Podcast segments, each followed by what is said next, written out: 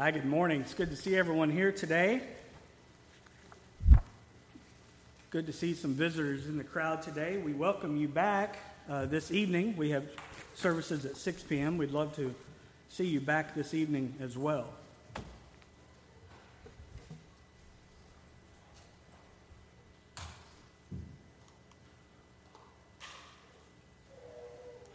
Get our PowerPoint queued up real quick.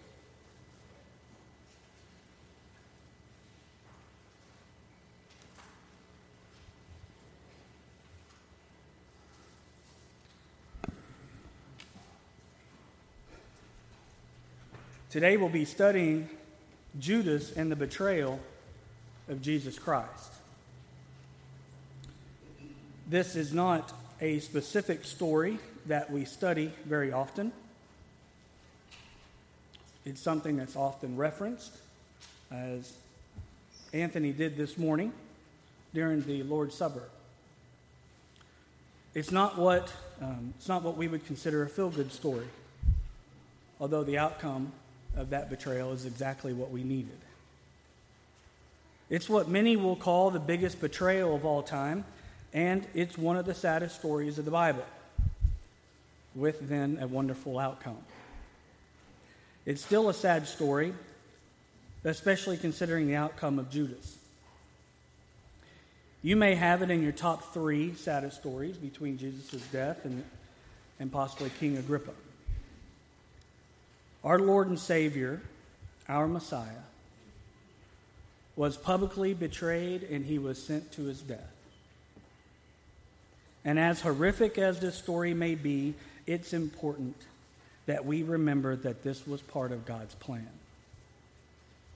Judas's betrayal of Jesus Christ was prophesied, and, and Jesus knew, Jesus knew that he would be betrayed. And that will become evident in the scriptures that we study this morning. He knew it all along, and he accepted it. Why did he accept it? Because that was part of God's plan. The prophecy that foretells this occurring is in Zechariah 11, verses 11 and 12. We'll read that. So it was broken on that day. Thus the poor of the flock who was watching me knew that it was the word of the Lord.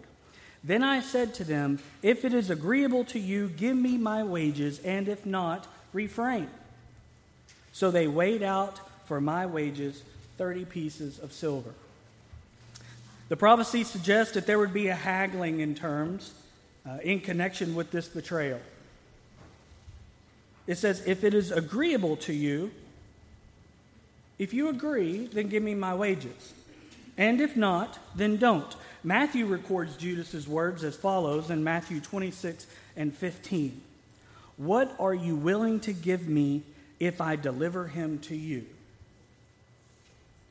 And they counted out him 30 pieces of silver. I thought it was important to start with the prophecy to show that it was not an apostle that went rogue. It wasn't something that happened spur of the moment at the last minute. This wasn't a quick decision that altered the history of mankind because of some unprecedented choice. This betrayal, it was foretold.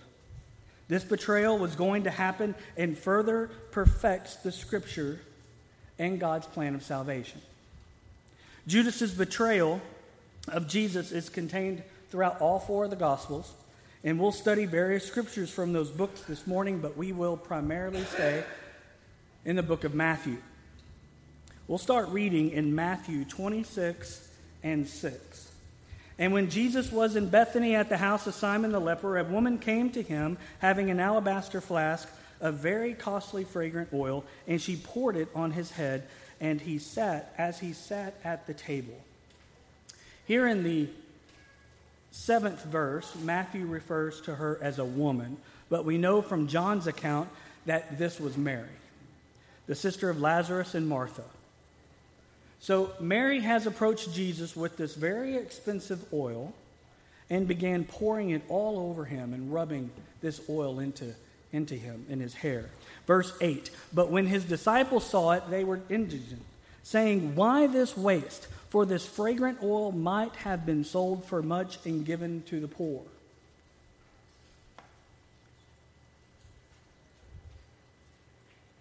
Now, what we also know from John's account is that this questioning, this questioning of using this ointment, it was started by Judas. Some of the other disciples, they might have joined into the discussion. Maybe they joined on the bandwagon once Judas brought it up, like, hey, maybe he's up to something. Maybe, maybe we should. But we know that it was started by Judas.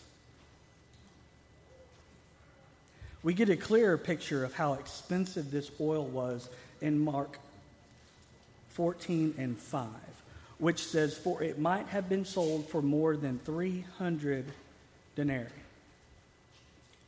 If you remember through various scriptures, a denarii was equal to a day's labor. You may remember the Good Samaritan who left two denarii with the innkeeper whenever he left to, ha- to help care for those expenses of, of, the, of that one who had fallen ill. So a denarii is about one day's wages during those times. You work for a day, you receive one denarii. If you work for five to six days a week, then you make five to six denarii. So when you read scriptures such as Mark 14 and 5, we learn that the oil could have been sold for more than 300 denarii. Start doing your simple math, and you figure out that that oil was worth a full year's wages. So compare that to your wages. And it doesn't matter how much you make, just consider your annual wages. You make 40,000 a year, you make 60,000 a year, whatever that is. So you have this oil that is worth a full year of your wages. Your annual income. Would you pour that on Jesus? Would you consider it wasteful?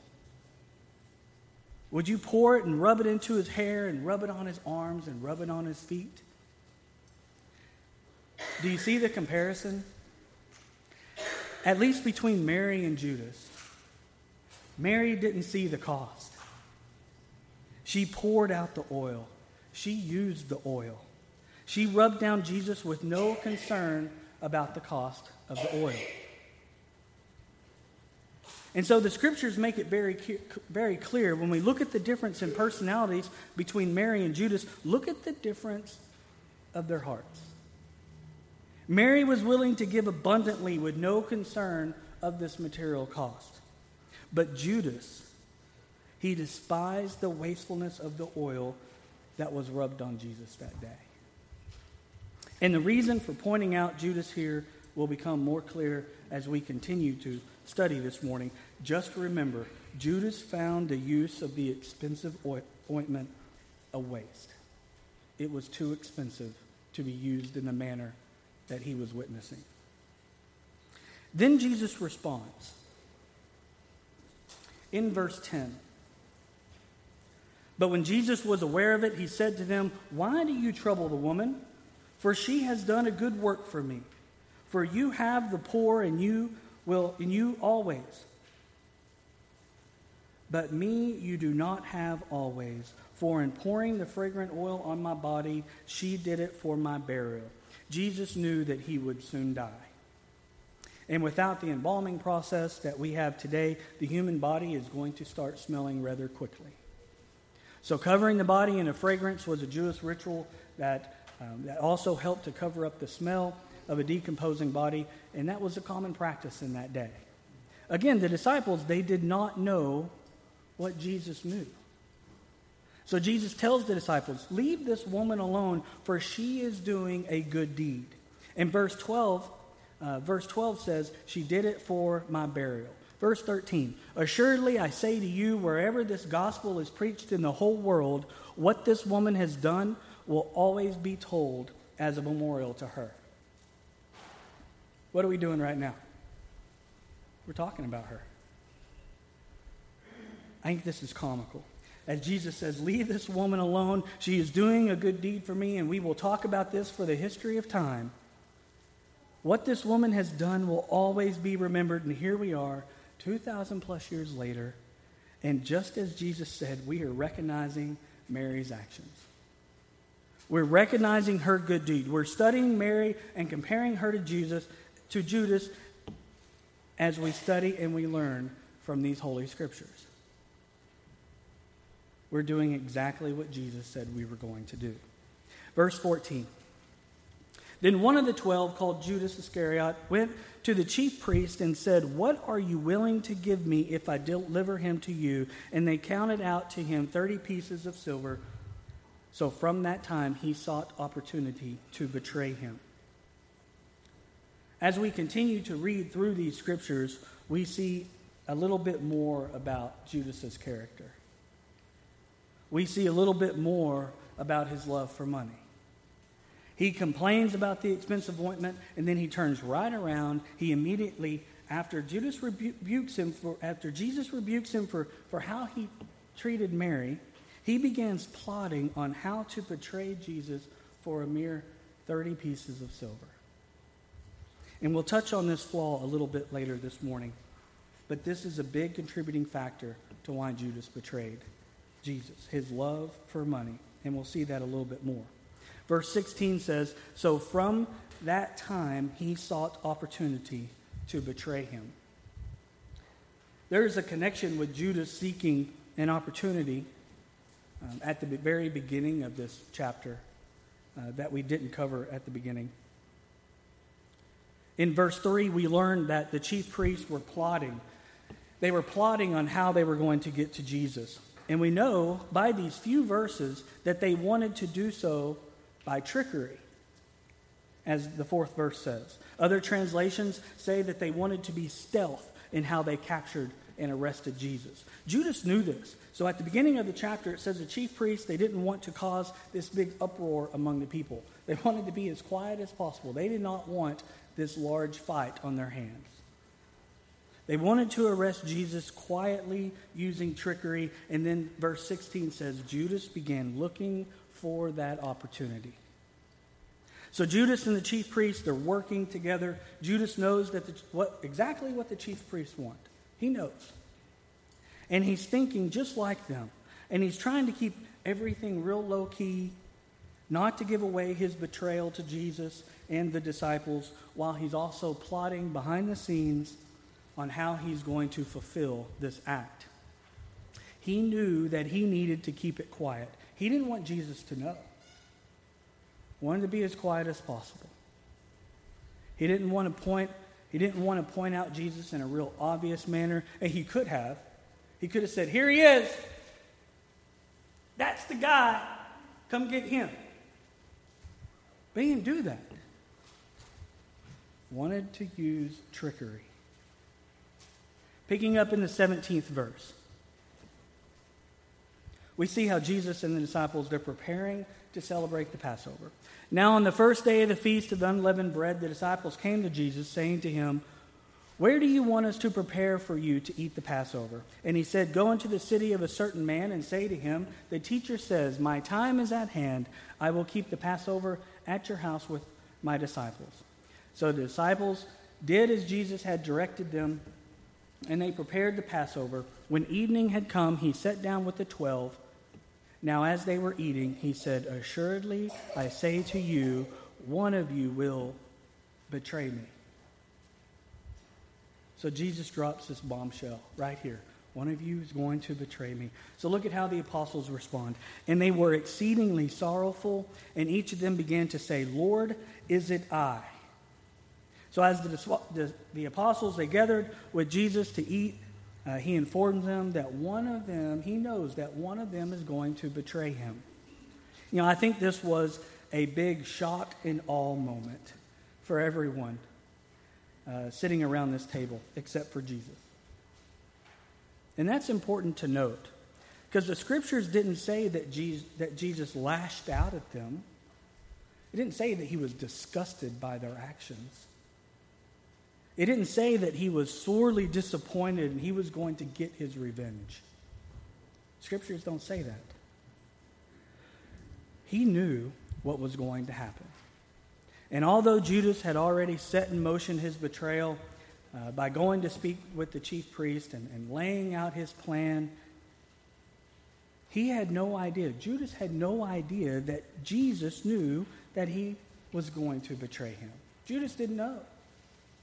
So as they sat at the table, all the apostles, they were surprised and they were confused on what they were hearing.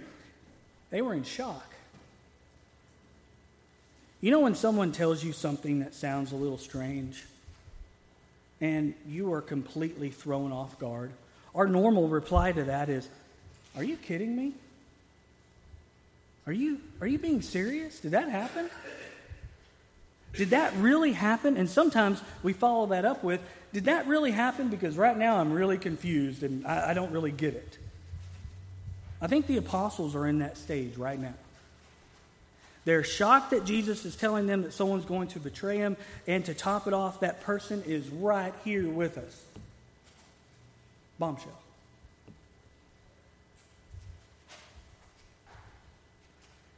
And so naturally, they want to know who it is. And fear came upon them as Jesus obviously knew something that they didn't, and they're just hoping it wasn't going to be them.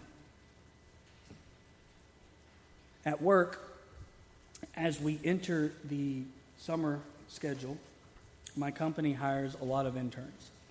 So we have a lot of, of young college students, a lot of interns that come to work for us, and they work in all these different companies and all these different departments uh, for us. And um, I hire a summer intern that works in my department, and then I work with um, all of the accounting interns within our different companies.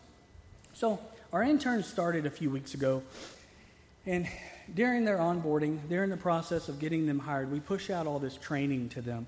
And one of the things that we push out to them is called cybersecurity training. Uh, if you've listened to the news recently, you will definitely know that cybersecurity has become a very big deal. And it has for several years, and now it's become one of the top risks of any organization. So we push out this cybersecurity training, and this training is really important. The problem is, is that these interns, they don't realize how important this training is. And so I pulled my intern aside and I said, look, this is a really big deal. I need you to focus on this, and I need you to get it right, and I need you to understand it. And if there's anything you don't get, then we need to talk one on one about this. So last week I get a phone call and I'm told that an intern has done something inappropriate as it relates to cybersecurity. My head fell on my table. And I said, please don't let it have been my intern. I think that's the type of response that the apostles are having here. And it wasn't my intern, by the way. But this is the type of response that I think the apostles were having they know Jesus is all knowing and that they were uh, just delivered news that they didn't expect to hear. And I can see them hanging their head, shaking their heads, and saying, I hope the betrayer is not me. I hope the betrayer is not me. And we know they looked at Jesus and said, Is it me? Is it me? Then, verse 23. This is Jesus talking. He answered and said, He who dipped his hand with me in the dish will betray me. Jesus is saying the betrayer is right here with us. It's not someone that we don't know, it's not a stranger. It's not going to be someone out on the streets. It's actually someone who, who we, who I have an intimate relationship with, someone that we're all very close to. Verse 24 The Son of Man indeed goes just as it is written of him. Talking about how he's going to die. Jesus saying, My departure from this world, my death has been prophesied, as it is written. Then he picks up, But woe to the man by whom the Son of Man is betrayed. It would have been good for that man if he had never been born. Jesus says, You all know how I'm going to die. You have been taught that. But for my betrayer, Jesus says that is going to be bad. It would have been good for that man if he had never been born than to betray the Son of Man. And we'll talk about that in a few minutes. And then we have confirmation in the 25th verse as to who the betrayer is going to be. Then Judas, who was betraying him, answered and said, Rabbi, is it I? He said to him, You have said it. Judas asked a question Is it I? with a question mark. And Jesus replies to Judas like he had just made a statement. Jesus confirms to Judas that I know that you are going to betray me. Matthew doesn't give us all the details of the Last Supper and what had happened in that room, but we can learn some of the other activities from the other gospel accounts. For example, after Jesus and the disciples had, had eaten, Jesus got up from the table and he laid aside his garments and he took a towel and he poured water into a basin and he began to wash the disciples' feet. So this activity occurred after dinner, but before Jesus identifies Judas as the betrayer. So Judas was there at this time. This is very interesting. So Judas is there. Jesus knows Judas is going to betray him, and Jesus continues to kneel in front of, of Judas and wash his feet. At this point, Judas has met with the Jewish leaders to arrange a plot to betray Jesus. Jesus knows that Judas is going to betray him, and he still kneeled down and he washed his feet. I think this is a powerful message that we can learn from today. If we are betrayed, we are betrayed, if you have wronged me, that's a different story. Right? Is that the attitude that we take sometimes?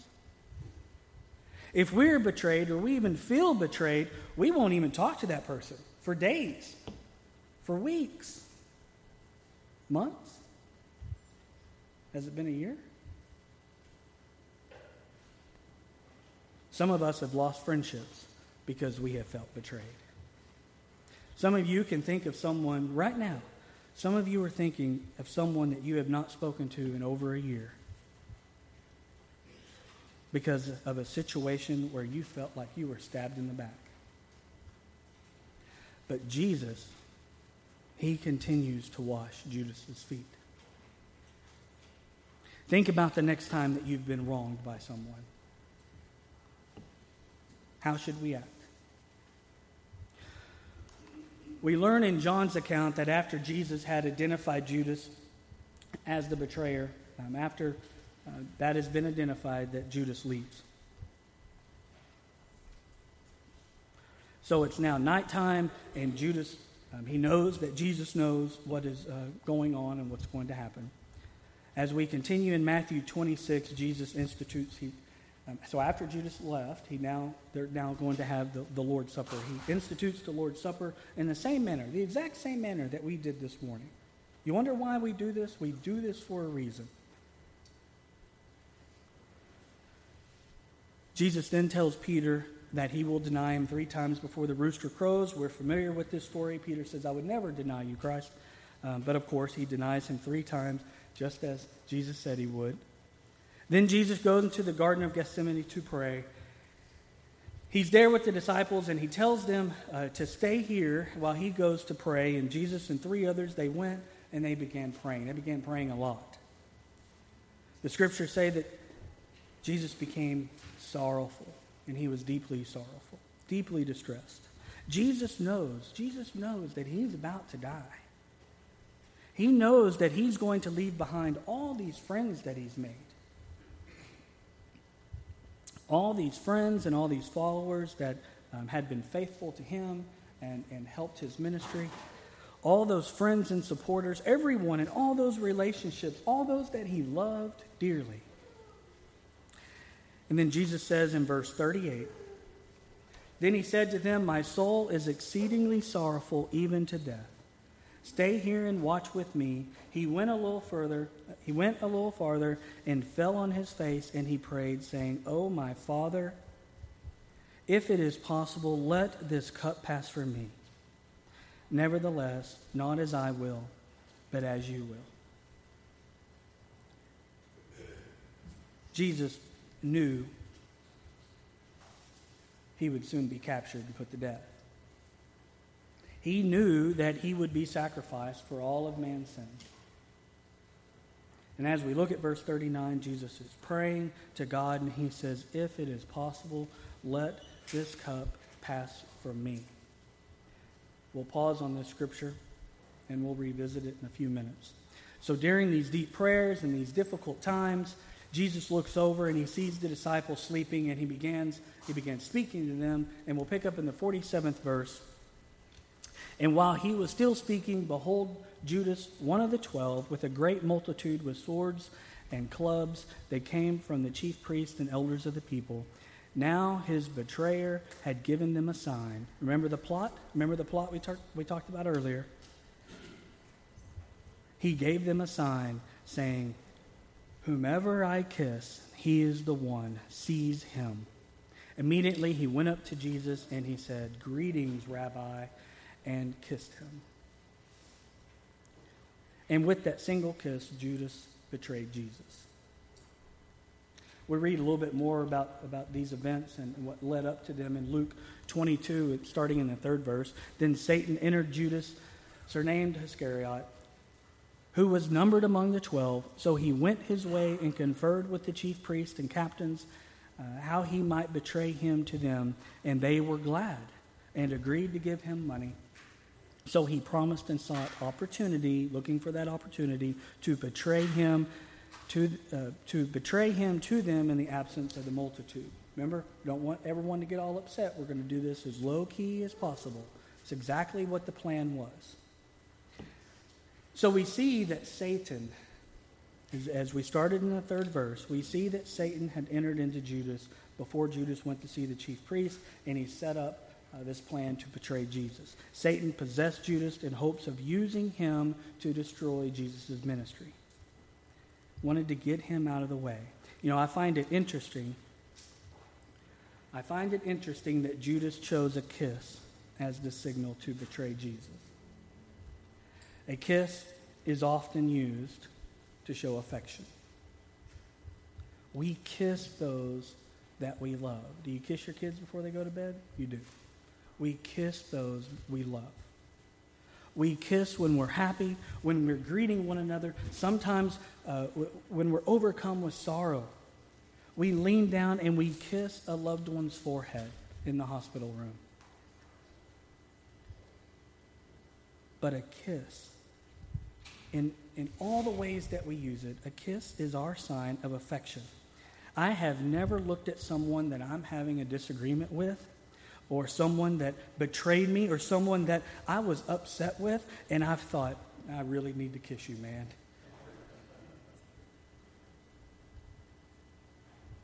Judas used his kiss to unleash a surge of hatred. Once Judas kissed Jesus, the deed was done. Jesus was betrayed into the government's hands. At the beginning of, the, of Matthew 27, we see how Jesus was handed over to Pontius Pilate and the instant remorse that Judas had. We'll pick up in the first verse of the 27th chapter. When morning came, all the chief priests and elders of the people plotted against Jesus to put him to death. And when they had bound him, they led him away and delivered him to Pontius Pilate, the governor. Then Judas, his betrayer, seeing that he had been condemned, was remorseful. Remorseful not repentful, remorseful, and brought back the 30 pieces of silver to the chief priests and elders, saying, I have sinned by betraying innocent blood. And they said, What is that to us? You see to it. Then he threw down the pieces of silver in the temple and departed and went and hanged himself.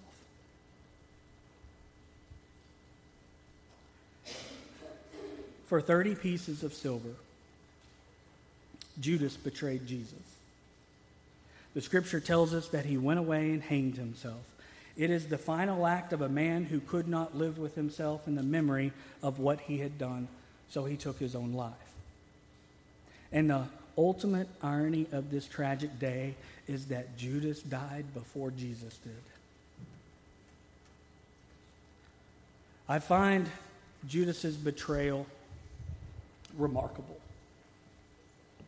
It's fascinating. If we go back to the beginning, we find a remarkable series of facts about Judas. Judas was personally chosen to be an apostle by Jesus Christ. Judas gave up everything to follow Jesus, just as the other apostles did. He spent significant time traveling with Jesus. He saw miracles that Jesus had performed. He saw them in person. He was an apostle. He was present for many of these miracles. He witnessed them himself. He was present to hear and learn from Jesus as multitudes continued to follow Jesus, or, or they would come and they would want to hear Jesus uh, preach. J- Judas was there. That was his everyday life.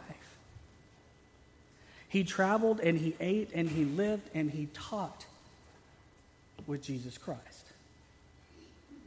He watched Jesus heal the sick and raise the dead. He witnessed these miracles.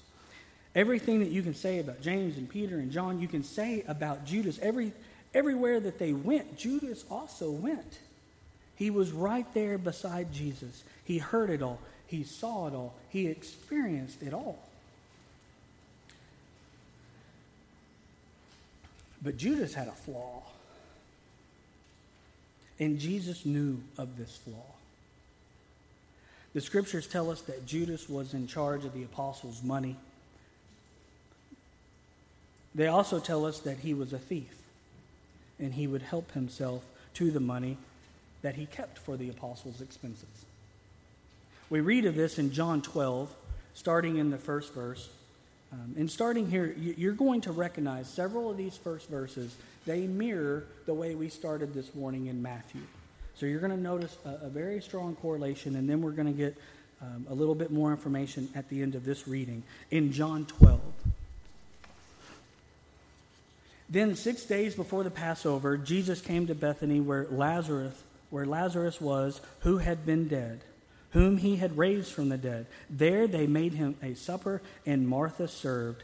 But Lazarus was one of those who sat at the table with him. Then Mary, we talked about Mary, then Mary took a pound of very costly oil of spikenard, anointed the feet of Jesus, and wiped his feet and his hair, and the house was filled with the fragrance of the oil. But one of his disciples, Judas, Simon's son, was who would betray him, said, why was this fragrant oil not sold for 300 denarii and given to the poor? So we've read all that. Here we come. This he said, not that he cared for the poor, but because he was a thief and had the money box and he used to take what was put in it. This is a clear declaration of the character of Jesus. He was a thief. He desired money. And what did Judas receive for betraying Jesus? money. Jesus knew that Judas had a flaw. Jesus knew the Old Testament and the prophecies that came before him. Remember the prophecy uh, in Zechariah that we started with this morning? Then I said to them, If it is agreeable to you, give me my wages, if not, refrain. So they weighed out, the, the, weighed out for my wages 30 pieces of silver. Jesus chose Judas to be an apostle for, to be an apostle for a very specific reason. The Old Testament scriptures prophesied that, that this would take place. So Jesus chose Judas to fulfill the scriptures. In John 13 and 18, Jesus says to his apostles, I do not speak concerning all of you. I know whom I have chosen, but that the scripture may be fulfilled. And then in the 19th verse, Jesus quotes Psalms 41 and 9. Even my own familiar friend, in whom I trusted, who ate my bread, has lifted up his heel against me. Peter also spoke of this and um, spoke of Judas in Acts 1 and 16, saying, Men and brethren, this scripture had to be fulfilled, which the Holy Spirit spoke before by the mouth of David concerning Judas who became a guide to those who arrested Jesus. So again, I find Judas's betrayal of Jesus Christ absolutely remarkable. From the Old Testament prophecies to the thief being put in, in charge of the apostles' money, to the act of betrayal being performed by the man who was flawed because of his love for money. Step by step, step by step, Jesus moved towards the cross and he was always in control. A question that is often brought up surrounding the betrayal of Jesus is Was Judas saved? There's a few verses that gives us insight into what happened to Judas and whether he was saved and went to heaven or if he was sent to hell. It's important we re- that we revisit what Jesus said, um, what he said about his betrayer. Matthew 26 and 24, and this is Jesus talking. The Son of Man indeed goes just as it is written of him. Again, talking about prophecy and how Jesus was going to be put to death. But woe to the man by whom the Son of Man is betrayed. It would have been good for that man if he had not been born. This is what Jesus said. It would have been good for that man if he had not been born. Just to be clear, this is not a positive statement. Think about the thief on the cross. And let's compare what Jesus said to the thief to what Jesus, uh, we'll compare what Jesus said to the thief. Uh, let's compare that to what he said to Judas. Luke 23, starting in verse 42. Then he said to Jesus, Lord, remember me when you come into your kingdom. And Jesus said to him, Assuredly, I say to you today that you will be with me in paradise. Jesus is very clear here. Concerning the sinner that Jesus is hanging next to on the cross, Jesus says, Today you will be with me in, in paradise. Very clear. But his words towards Judas, it would have been good for that man if he had not been born. That is not a statement I would expect Jesus to say if Judas was going to live eternally in heaven. Another scripture for us to consider in, um, is in Acts 1. The apostles are meeting uh, to choose a replacement for Judas. So they're, they're meeting to choose a replacement, and they have these two men uh, that they thought were worthy of, re- of replacing Judas and becoming an apostle, and they're having a hard time choosing which one of these men. So they prayed. And this is what Peter says in Acts 1 uh, 24 and 25. And they prayed and said, You, O Lord, who know the hearts of all, show which of these two you have chosen to take part in this ministry and apostleship from which Judas by transgression fell, that he might go to his own place. You read in other translations, and it says that Judas left to go where he belongs. Now, I believe it's clear that Judas is in hell. If that seems harsh, then consider the words of Jesus in John 6 and 70 when he said, Jesus answered them, Do I not choose you, the twelve, and the one of you is a devil? He spoke of Judas Iscariot, the son of Simon, for it was he who betrayed him, being one of the twelve. Jesus makes it clear that Judas had been influenced by the devil. We read of other scriptures this morning that talked about Judas being influenced by Satan. He was influenced by Satan. He saw an opportunity to betray Jesus. He acted on that opportunity and betrayed Jesus with a kiss. And then Judas became scared. The scripture says that he was remorseful, he wasn't repentful. There is no scripture that talks about Judas repenting. It says that he was remorseful. He threw the money back at the chief priest, and then he went and he hanged himself. Judas committed suicide. He was a hopeless man, and suicide does not represent the hope that you and I have through Jesus Christ.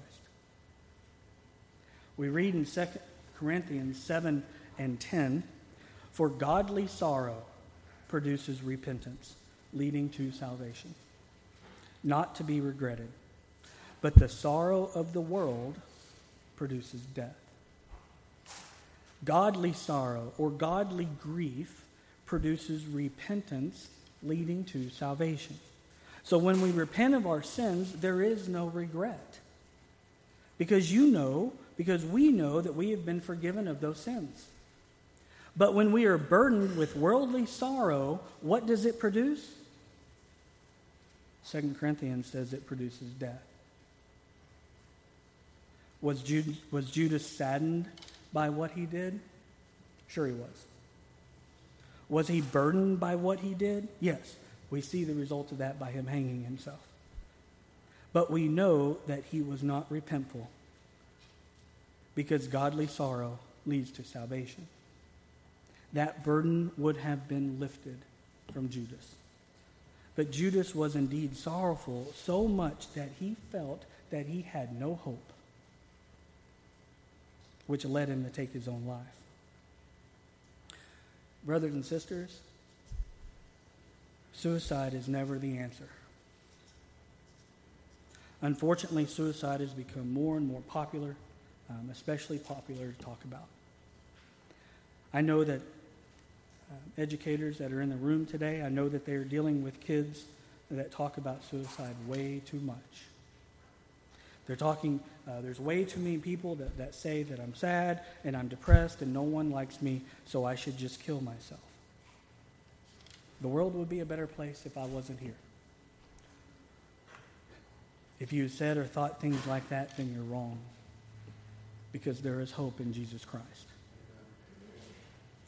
Worldly grief leads to death.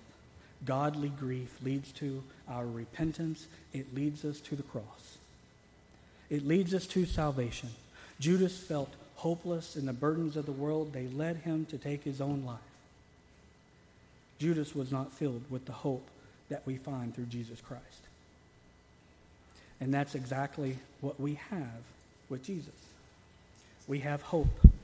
We have a perfect love a perfect hope through his perfect love. The story of Judas reminds us that nothing good can come from giving up on Jesus. And it's sad that Judas didn't recognize that. All the time he had spent with Jesus, and it's sad he didn't recognize that. In verse 39, Jesus prayed. He fell on his face. So I told you we'd get back to verse 39. So in verse 39, he fell on his face and he prayed. We'll revisit this he went a little further and fell on his face and prayed, saying, Oh, my Father, if it is possible, let this cup pass from me. Nevertheless, not as I will, but as you will. He says, God, Jesus says, God, if there is another way, if there is another way, then let's make that happen. But we all know that there is no other way to God or to heaven but through Jesus Christ. in verse 39, we look at the key words. It says, if it. He said, if it. Key word, if it is possible. Let this cup pass from me. Jesus prayed to God and said, if there is another way, then let's take that way. Let's do the other thing. Let's do plan B. But if there's not a plan B, then it's not as I will, but it's your will that I will carry out. Did God answer his prayer? God did not. There was silence. And through that silence, God is telling Jesus that there is no other way. And Jesus knows this, and he says, Nevertheless, not as I will, but as you, but as your will says. In John 14 and 6, Jesus says, I am the way, the truth, and the life. No one comes to the Father except through me. Whenever you hear others say that there are many, many ways to get to heaven, multiple paths to heaven, when you hear comments like that, they don't understand the story of Jesus' death. Jesus, the Son of God, he cried out and said, If there's another way, if there's another way, then I pray that you do that. But there is no other way but through Jesus and his death. If there had been another way that God would have answered that prayer, there had been, uh, but there was not another way, so Jesus went to the cross on our behalf. And so Jesus died for me, and he died for you. You see, Jesus has provided an outlet for our sins. And that outlet, that remission of sins, that cleansing of our sins that we obtain through baptism is how we gain that hope. And one of the biggest lessons if we don't want to end up like Judas, is that we have to give everything to Judas, uh, to Jesus. Remember, Judas, there was one thing he wouldn't give up. He wouldn't give up that money. Matthew 22 and 36 says, Teacher, which is the greatest commandment in the law? Jesus said to them, You should love the Lord your God with all your heart, with all your soul, and with all your mind. This is the first and greatest commandment. Judas did not love the Lord with all of his heart. He loved money, and he allowed that to stand between him and Jesus. When you give Jesus a little, but not everything, then we find ourselves, then we start finding ourselves giving a little less, and a little less, and a little less. Judas had reached a place where he said, I'm okay with giving God something but I'm not going to give him completely everything. In other words, it's partial commitment. He refused to change. Let me tell you where joy is in our Christian walk. It's when you surrender everything. When you say, Lord, if I've got it, then you can have it. You can have my relationships. You can have my future. You can have my mind. You can have my body. You can have everything that I am. I surrender everything to you. Take control. Judas never surrendered it all to Jesus. Judas teaches us a powerful lesson throughout his betrayal of Jesus Christ we need to figure out what our 30 pieces of silver is. Whatever the issue is, whatever the sin is, whatever the temptation is, we need to figure out what is separating us from Jesus Christ. What is your 30 pieces of silver? You know that thing that tempts you and distracts you from your walk with Jesus? You know what that is that thing that keeps you from completely surrendering to Jesus, I encourage you to address that issue. Don't be a Judas. Don't let that thing separate you from your hope of salvation.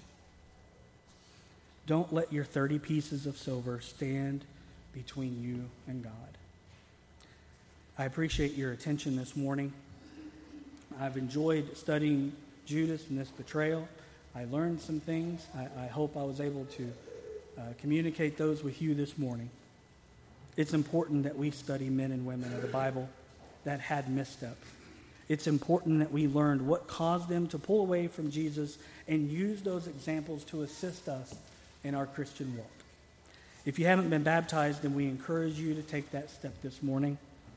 Maybe you're struggling with some of the things that Judas struggled with. Maybe there are life issues uh, that you and your family that you're struggling with. If you'd like the prayers of the church, if you'd like to be baptized, uh, we'll invite one of either class. You can come forward and sit on the front row as we stand and sing.